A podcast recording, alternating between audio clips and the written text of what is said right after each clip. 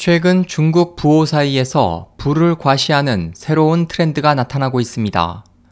10일 중국 참고 소식망에 따르면 호화 주택과 차량 구입에 식상함을 느낀 부호들이 최근 섬을 구입하며 새로운 소비의 기쁨을 즐기고 있습니다.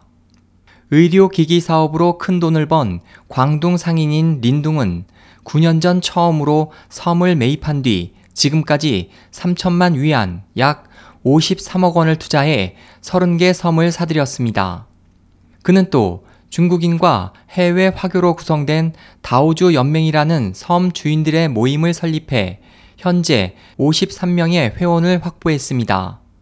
린 씨에 따르면 중국 내에서 섬을 소유한 부호는 최소 600명에 이릅니다.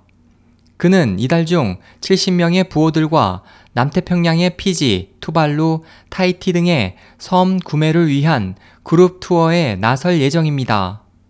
중국 정부는 현지 섬 구매에 대해 50년의 사용 기간 등 제한을 두고 있으며 2010년 확정된 해도법은 섬 개발 시 일부 토지에 대해서만 자유로운 개발을 허용했습니다.